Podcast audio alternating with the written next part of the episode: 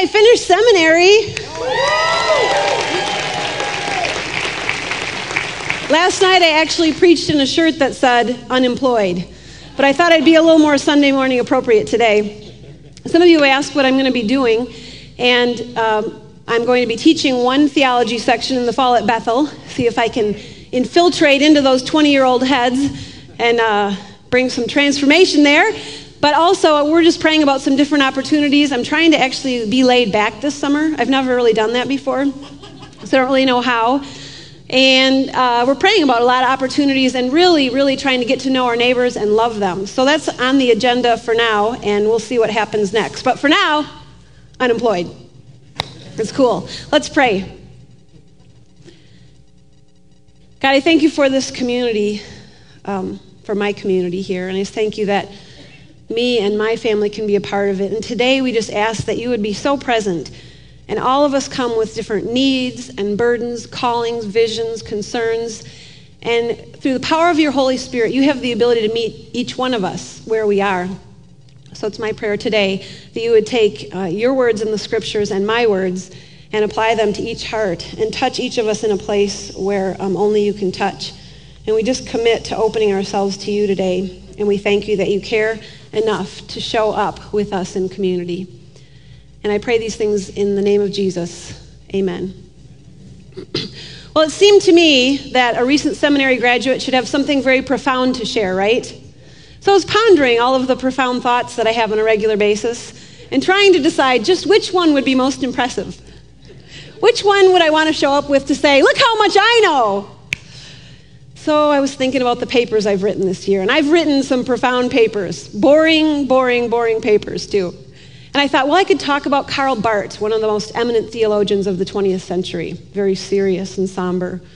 Or I could talk about propositionalism or apophaticism or postmodernity.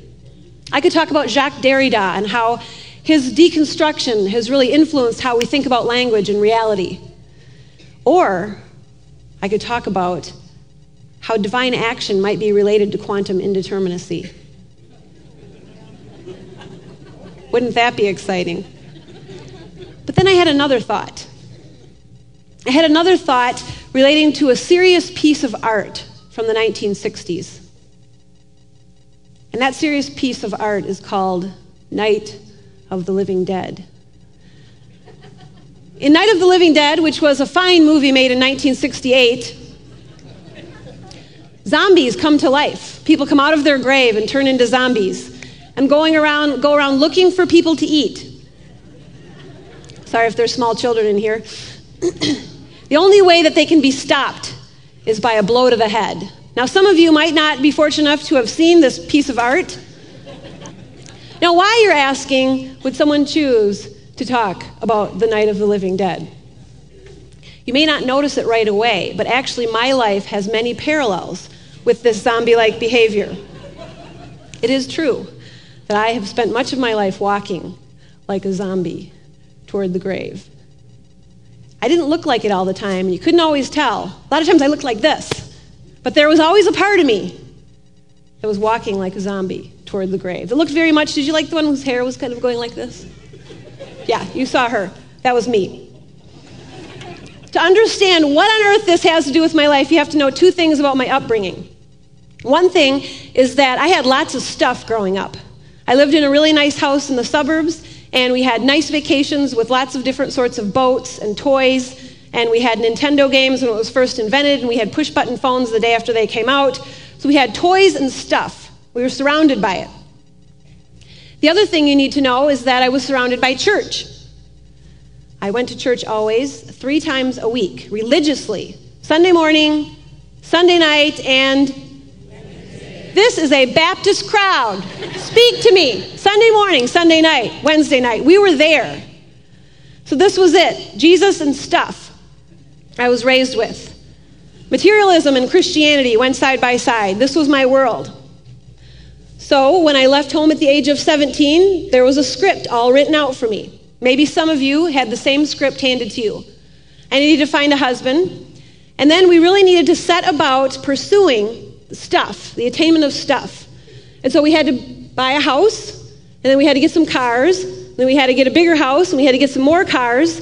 And in order to make sure G- the Jesus part was in there, we had to go to church, maybe not three times, maybe just two, and on bad weeks, maybe just once, but certainly had to be at church, had to be working in the nursery. So this was my script. And I set about with very serious that I was going to do this. By the time I was 20, I'd found the husband part. Woo! Got that happening. And then we went about getting the house, getting the stuff, buying the cars, finding the church. We arrived here in the Twin Cities in 1996.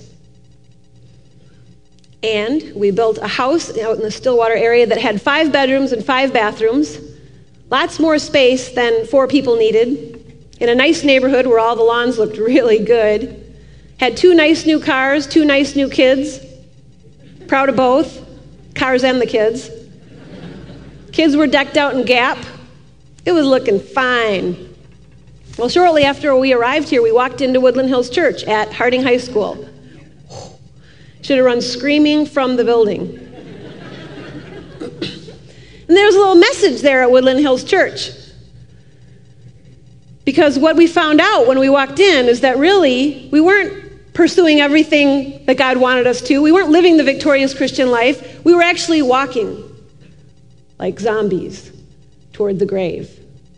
We had bought into a script that someone else had written.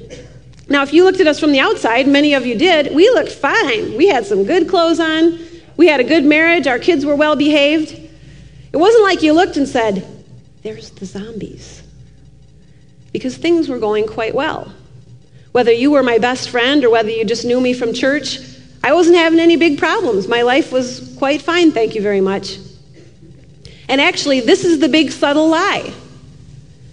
Because you walk around and you're doing really well and you're paying your bills and your marriage is okay, and yeah, you have a problem here and there, but pretty much you're fine. And so, why would you do anything different? Why wouldn't you just keep on the track you're on? Why wouldn't you keep living out the script that had been written for you? Well, you would, and that's what I did. So, I was being controlled by someone else's decisions, by a script that had been handed to me when I was young. And I had bought into this idea that the American dream is what we pursue, and we bring Jesus along for the ride. So I'm going to mention some things. All of us maybe have our own version of the American dream. I want to share some of the defining characteristics of my American dream. One of them is you need to buy the best of whatever you can afford. Don't buy the Chevy if you can buy the Porsche. Mortgage yourself to the hilt is another important quality of this lifestyle. And if you ever start feeling a little ease in the financial pressure, get a bigger house and a bigger mortgage. You need to have your lawn looking like the greens at Augusta all the time. Slave over it, die for it. It's so worth it. Replace anything that's old as soon as possible, except your spouse.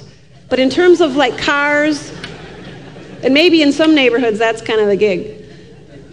In terms of cars, no rust, no dents, certainly no duct tape. Labels on things are very important. Don't buy the cheaper no label brand, even though it looks exactly like the thing that costs three times as much and carries someone's name on it. If you're offered a promotion at work, even if you don't want the job, don't like the job, and it will cause you to be separated from your family, take it anyway because promotions mean you're important and you get more money. You need to be involved in your kids' lives in such a way that you're driving them around to 25 things seven days a week at all times.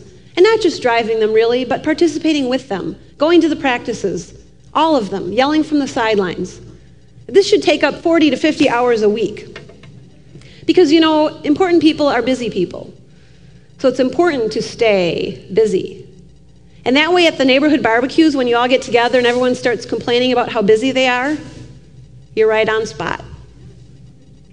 The two important considerations when we had to make a decision were what are the financial ramifications and how will it make us look?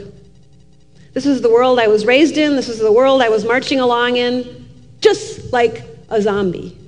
And I was marching toward my grave because we all know that with each day that goes by, we're closer and closer. And I was in serious need of a blow to the head. Big time. Now, in the movie, the blow to the head results in death. And the cool thing about the kind of blow to the head that we get in Christ is number one, it's kind of a loving blow. And number two, it awakens us to new life, not to death. And this is what I needed. Woodland Hills really was a place that challenged our thinking. But it wasn't just sitting here in this big group where our thinking was challenged. This big group caused us to go home, and I started pursuing well, what does it even mean to follow Jesus? If it isn't just I tack him onto the side of my jet ski or whatever else I'm doing, if it's supposed to be more substantive than that, then what might it look like? What are the possibilities? Could I live a life that looks different than the people all around me? You know how in America we pride ourselves on individualism? I don't know if we're very individualistic, really. Because if you look at the movie, I thought it represented, at least my world, pretty well. Oh, everyone's buying a new car. Oh, it's time to get a bigger house. Oh, green cars are in now. We better get a different one. The mall's open. Come with me to the mall. This is not individualism. this is kind of scary sameism. And this was my world. How do you stand against it? Everybody's going this way. Well, let's go with them. But you know what? When Jesus lived, he said, Hey, I'm going this way. And if you're willing to receive that blow to the head, he'll take you with him. But it's a hard journey.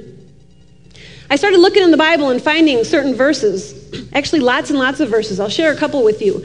In Romans 8, we find Paul saying, We suffer with him so that we may also be glorified with him. That's with Jesus.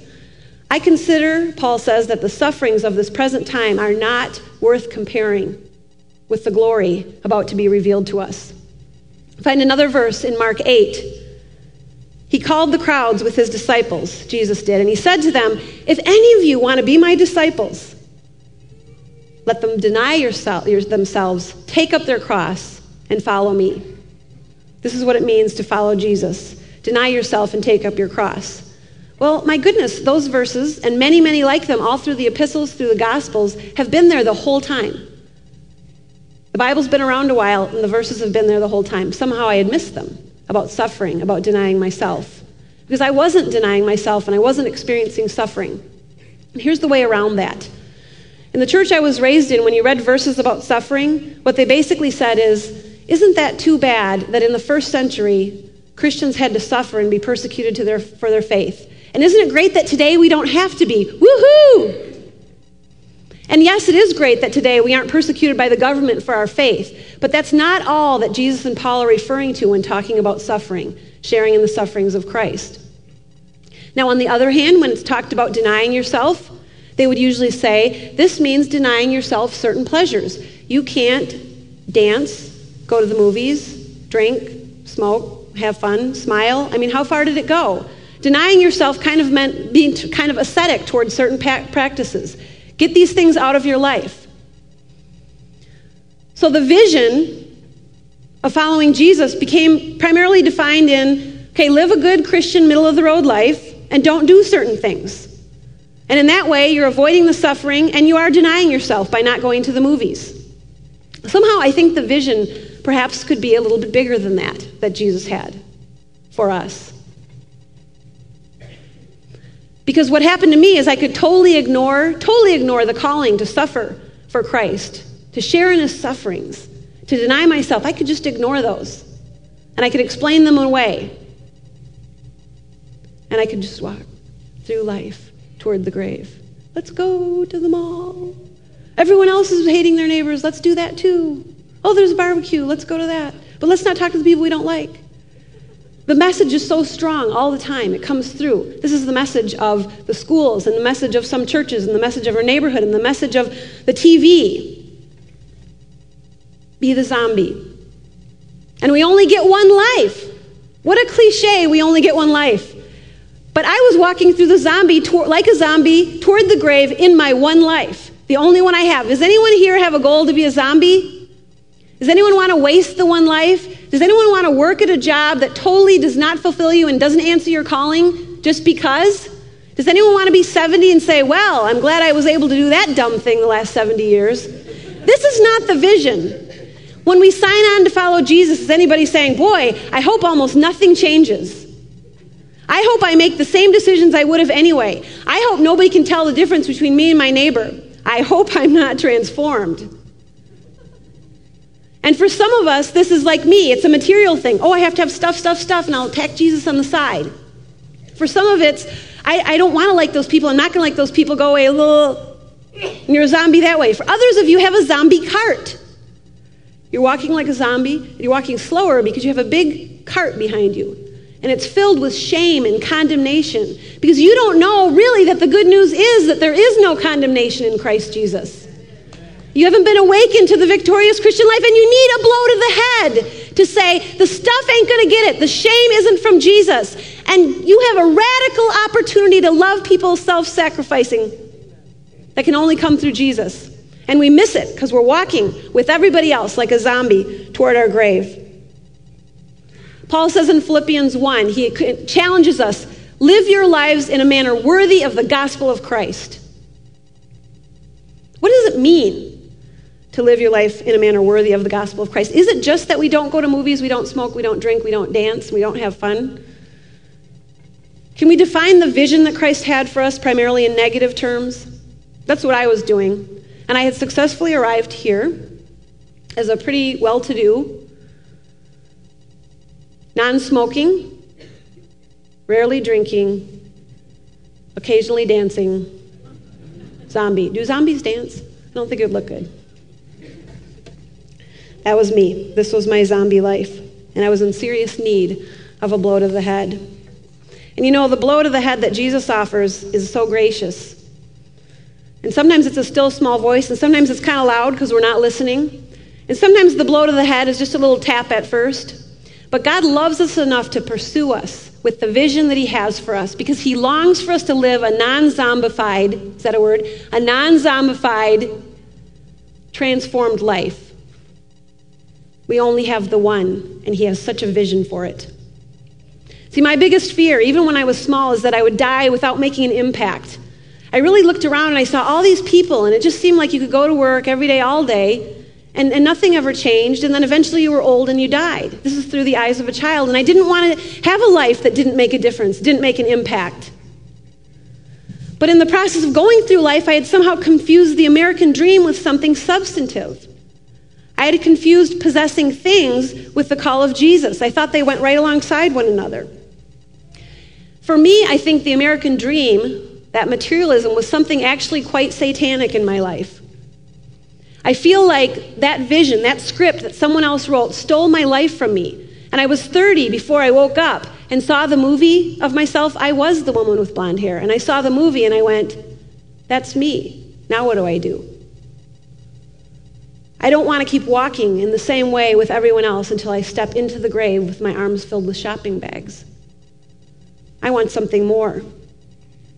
And you open up the Bible and you find out what the something more is.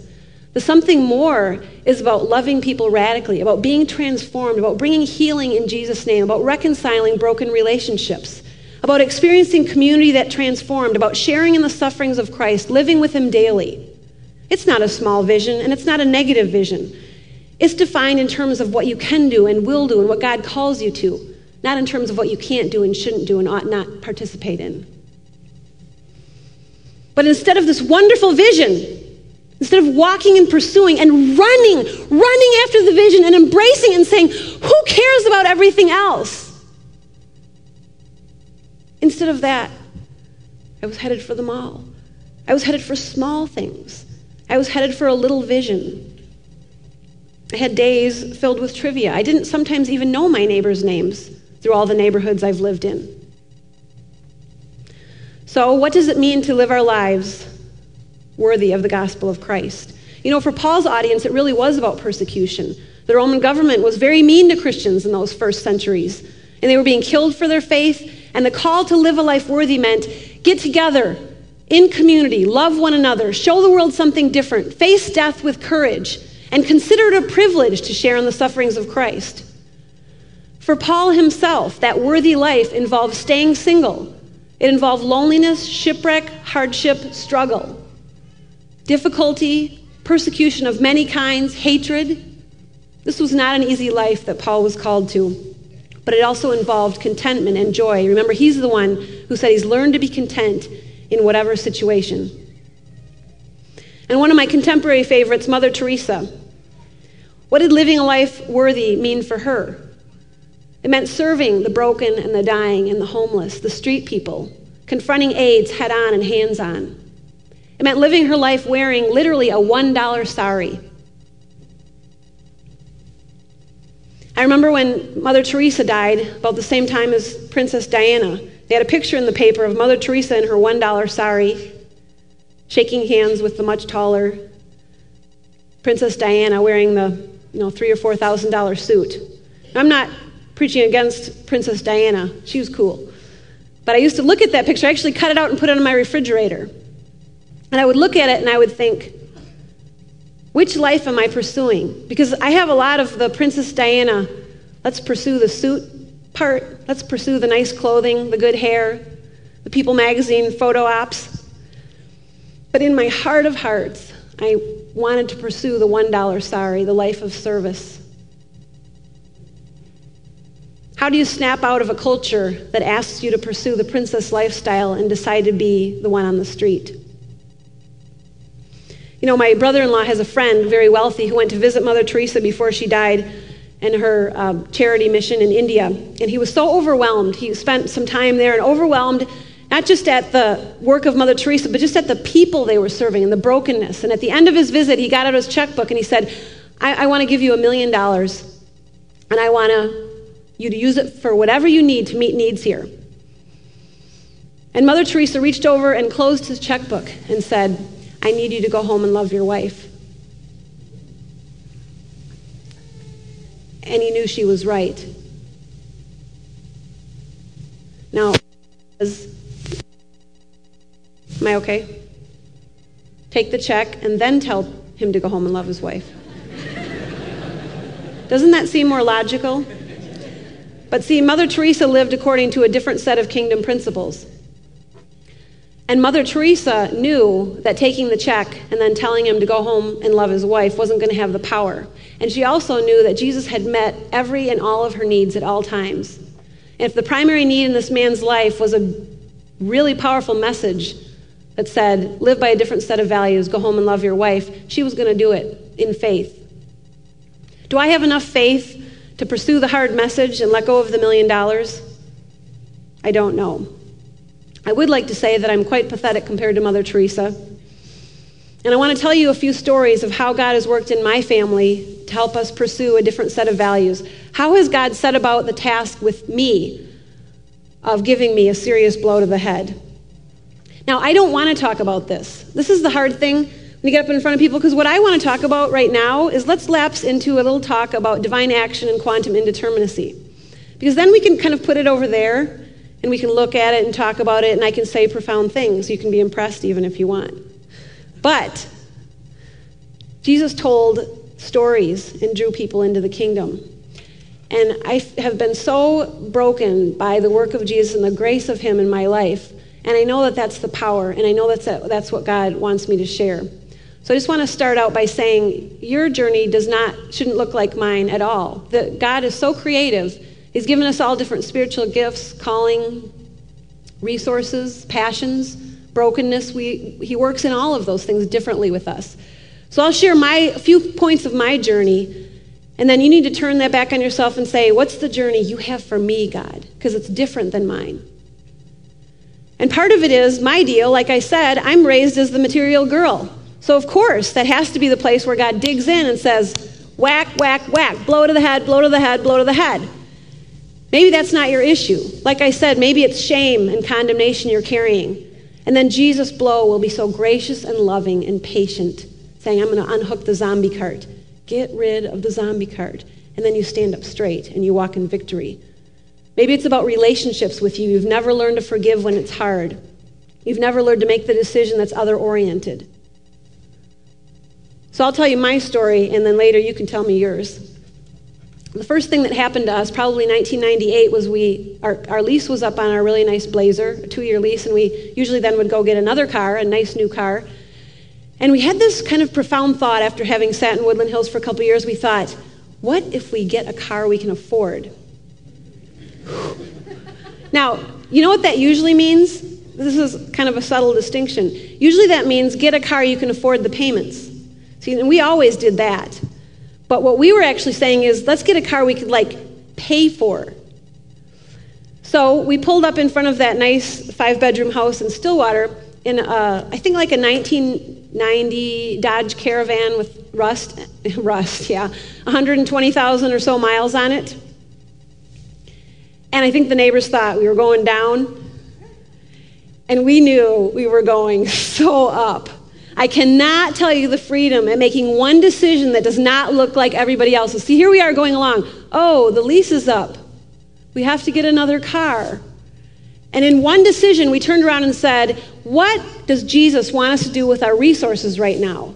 And I cannot tell you how freeing it is to just make this is a small decision. This is not eternity changing. This is not life changing, really. This is just kind of a small decision to say, hey, let's buy a $2,800 car.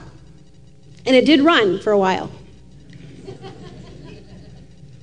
It's very powerful to make one decision because our cultural message is so strong. And for us to all of a sudden realize, I don't have to be a zombie, I don't have to go along with that, I can do something different.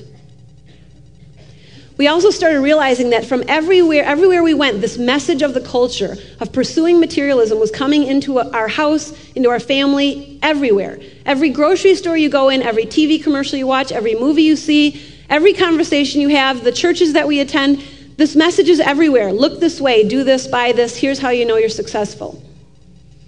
And we had always kind of kept the TV in the basement because it bugs me. And we started to realize when we do watch TV, all of the commercials and all the messaging is get stuff, look good. And you know, I preach sermons at home too, not just here. And so I'd kind of been preaching the sermon on what is called planned obsolescence to my kids. You remember that one? Yeah, you were kind of excited about that sermon. Um, and what I was explaining to them is they make new, they make cars so that they will intentionally break. They, they don't have to break after five years or whatever, but that's how they make them because then you got to buy a new one.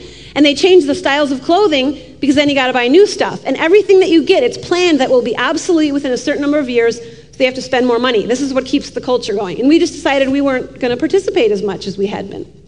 So it started to be the case that when they were allowed to watch TV and commercials came on, that sent the message that, oh, I need, I need that toy, Mom. Look, there's a new kind of Fruity Pebbles out. Lucky Charms has green ones now.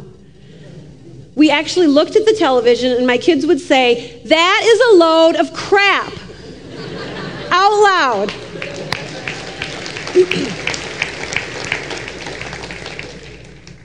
they did it. And you know what? I've seen them start to think a little bit differently about stuff. This is a small thing.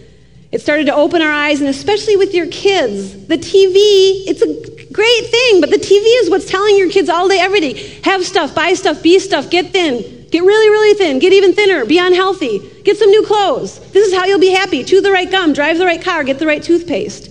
All day, every day, over and over and over. And if you're going to have the TV on, at least teach them to look at it, and maybe us as adults need to do it. Look at it and say, that, let's say it together, that is a load of crap. Okay, you guys work on that a little bit.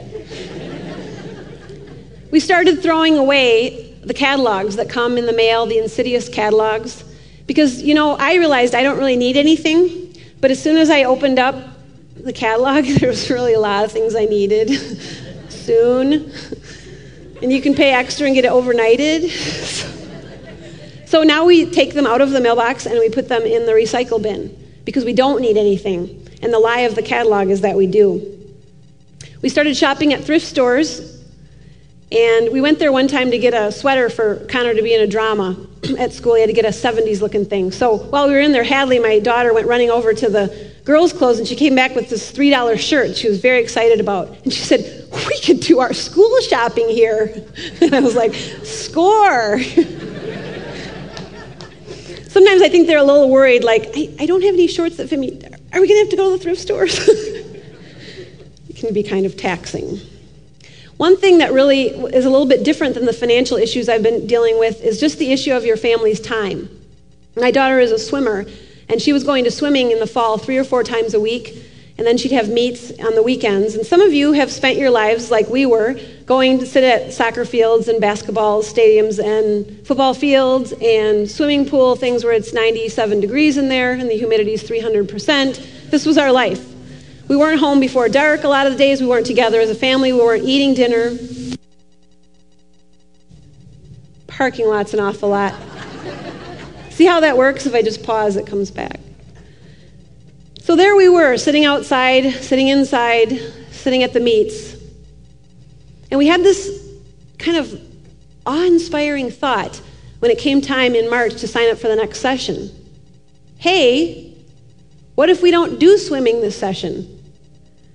Now, if you talk to some of your neighbors, they'll be like, Your kid's going down. They're going to fail high school, they're going to be a dropout, they're going to be living on the street out of a shopping cart. I mean, this is the message of middle class America. Am I right? You people know you've been sitting in those pool pools and sweating your heinies off.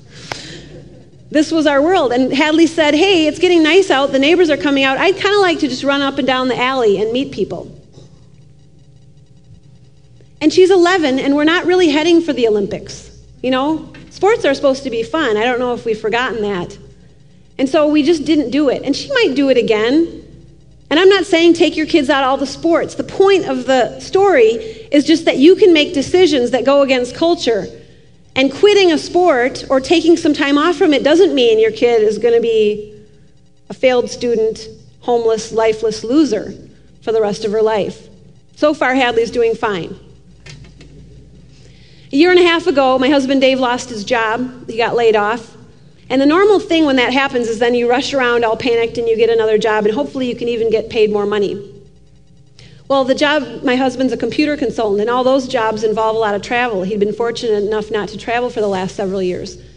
So we had a big decision. What are we going to do? We want to have our family now off going all directions? Do we need any more money? Maybe we need less money. And so we made the decision that my husband was going to be self employed and work three days a week. My husband is gifted in the areas of mercy and compassion and helps. And what he really wanted to do with his life was to go into the inner city of Detroit where we were living at the time and fix the houses of people who had no one to fix it, who couldn't afford it, who had 10 or 15 people living in a house and their toilet didn't work or their shower didn't work, their roof leaked, their furnace didn't function. They were heating the house with their stove. This is what he wanted to do. He was like 41 years old at the time. So if you're 41 and what you really want to do is A, and what you're doing all the time exclusively is B, when will you make a decision? Will you wait till you're 50 to decide to pursue A? When do you get around to fixing the toilets of people in need? When do you get around to answering the call of God? Do you have to be 65 and retired? Could you get along on a little less income? These are the questions that we're asking ourselves. And so that's what he did. He worked three days a week, doing what he had to do to pay the bills, and the other two, he had experienced a joy and a freedom that he hadn't experienced before. Now, he wants to do that again here, but what happened to us here is that we bought a house uh, in the inner city. Now, this wasn't, we didn't buy a house in the inner city here because that's all we could afford. We bought a house in the inner city here because this was part of the journey to say we can live on less, we can live in smaller. And so now what my husband does those two days a week is he fixes our house where the toilets don't work in the showers. He'll get done with that and get on to the city. But we bought a house in East St. Paul. And the cool thing is, when my daughter made the decision that she was going to take this time off swimming and she went running around in the alley, God used her as a little networker. And she met every kid, people of all different nationalities and languages. And she hooked us up with their parents and introduced us to people. And now we have 20 kids in our backyard all the time playing basketball, coming in for popsicles. She baked some cookies. And if, if we would have thought that we had to follow the cultural norm, if we had to go swimming five days a week, then we would have missed out on, I think, what God is doing in and through Hadley by being a minister in our neighborhood. So these are little things. Some of them are small, some of them are pretty inconsequential. But for our family, these are the journey where God is lovingly and gradually bonking us in the head. And it took a while, and we have a long way to go. And I feel sometimes now like an alien. How do you act out an alien? But I don't ever feel like a zombie. And I suppose, since we're called aliens and strangers here, that it's better to be the alien than the zombie. This leads me just on a little diatribe because this has been bugging me. I think what happens when we're all, some of follow Jesus and we're still walking like a zombie toward the grave, we haven't realized the freedom he offers and the vision that he has for us, and so we're walking like a zombie. And I think what happens is that really impacts how we evangelize, how we invite people into the good news. If we're living a life worthy of the gospel of Christ, then it's going to impact the world in a transforming and amazing way. But if we're walking like a zombie toward the grave and we try to give people the good news, and they look in our life and they say, You're just like me. I don't know what's different. Why would I want this? Our evangelism will not be powerful. When we think that evangelism is about getting people to change their mental opinion about certain truths, and certainly that's a part of it, but if we think that's all it is, then we miss out on the fact that God really wants to bonk these people on the head. They're in need of a blow to the head. They're in need of a transforming, amazing experience with God. They are not looking for something new and true to just believe, to assent to, really. And they don't any more than we do want to be zombies marching toward the grave. They're looking not just for something worth living for, but something worth dying for. And if we in the church are not modeling that kind of life, if we are not, in fact, marching with joy toward eternity and loving people all along the way, then maybe when we give them this kind of halfway gospel, the one that's just about assenting to some opinions, then we're just creating kind of zombies with a Jesus patch. And I think the more God calls us out of living the way everybody else is living, the more our neighbors look at us and say, You're non zombified. I want to be non zombified. I think I made up a word. I'm going to write a book. Maybe that's what I can do in my spare time. I'm going to write a book called Blow to the Head Evangelism. Would you like to receive this loving blow to the head? You know, when you do blow to the head evangelism, you don't even usually need to say anything because you're living a victorious, alive, transformed life. And people say, whatever he's got, that's what I want. Amen. That's the evangelism we're called to. So, does your life look like that good news? Are people looking at you and saying, That's what I want? You're not in financial straits. That's what I want. You love people who are really hard to love. That's what I want. You know your neighbors' names, you love them. You share in community deeply with people. That's what I want. You're content no matter what happens. That's what I want. Somehow, you're out of this busyness that I live in the midst of. Somehow, you have time for substantive things. That's what I want. Give me a blow to the head. Or are you like I was, doing the zombie thing, doing the zombie dance? You know, at the end of our lives, we get to look back. When we look back, we're either going to see that we took the risk, we did the adventure, we made radical decisions, we stepped out of the cultural norms. We followed Jesus in an amazing way. We failed sometimes, we succeeded sometimes. Sometimes we were shipwrecked. Sometimes we suffered and it was hard but we lived life to the full. We had the abundant life that Christ offers. Or are you going to look back and say, well, I had a nice house and some cars, and my kids were wearing Gap clothes? Are you going to fall into the arms of Jesus at the end of this life? You have served him well. It's been hard at times. Are you going to fall into his arms and say, I am so glad you woke me up? Or are you going to fall into your grave with shopping bags? Amen. You get to choose with this one life, and I promise you that Jesus has so much more for you. I'm going to leave you with just a couple of action steps. One of them relates to our ministry spotlight today. This is a journey best undertaken in community. Because when you're trying to come against every message, every commercial, every TV show, every movie, every everything, every billboard, you cannot do it alone.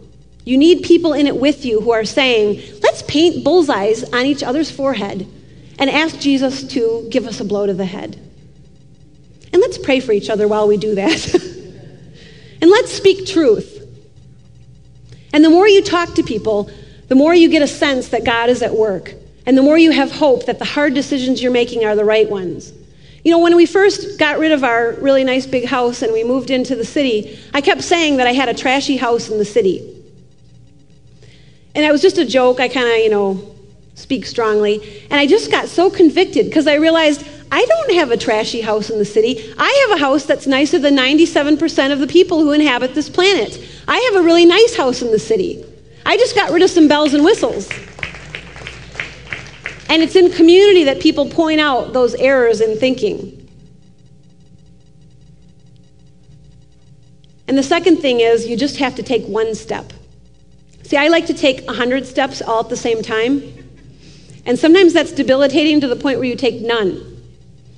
And that's why God was so gracious to us by starting out by tapping and getting a little bit stronger because the van thing was just one step. And it was a pretty easy step. But the freedom we experienced in the one decision took us further along the road. And these are things you have one step opportunities, whether it's in relationships, finances, materialisms, sins that you're struggling with, shame and guilt. There's always one step. It's the baby steps thing, right? One thing at a time. Jesus wants to influence your decisions. Jesus wants to make a difference in every part of your life. I'm amazed at how often I speak to people and realize that they make most of their decisions, like me, like I have done so often, without even consulting Jesus. How do my decisions look different than they would if I didn't know Jesus? And that gets down to the suffering and self sacrifice part. When we choose the other, when we choose to deny ourselves, that's something that can only done, be done through Christ. And He wants to get in on that. He wants to influence your decisions. And there's just one small one that you can start with. And that's going to be different for you than it was for me. Here's the vision Paul lays out for us in Colossians 3. This is a beautiful vision, it's a freeing vision. If you have been raised with Christ, and we have, seek the things that are above, where Christ is, seated at the right hand of God. Set your minds on things above not on things that are on earth. For you have died, you have received the loving blow to the head, and your life is hidden with Christ in God, and there is no better place to be. Let's pray. God, some of us just need to know, we need to know so much that we are hidden with Christ in God. That that is what's most true about us that we really have died to this life. And that's the freeing message. And I just pray that you would speak that into each of us, into the deepest places, so that we would hear from you. And we know that often you speak in that still small voice, but we're asking you today to speak louder and to give us ears to hear and to fully take that in and say, I believe my identity is found in Christ. I believe that I can stop walking like a zombie. I believe that you have empowered me to be transformed, to be loving, to be self sacrificing. I believe you have a vision just for me. And God, we pray that you would show up with that vision and that you would give us the courage to act on it one step at a time. And I thank you that you love us enough to pursue us I pray that there would be no shame or condemnation. You have been so gracious to me, and I pray for each person that you would remove any, in the name of Jesus, remove any shame or condemnation with this message and help them to see that you are always willing to start today with where we are, no matter what we did yesterday or last week. Speak that freedom and joy and grace into each person as they further this journey with you. And I pray these things in the name of this radical, loving, self sacrificing Jesus who loves us. Amen. If you need prayer for anything, there are people at the front. If you need a blow to the head and you want to follow Jesus, there's a table over on my right and your left. God bless and have a great day.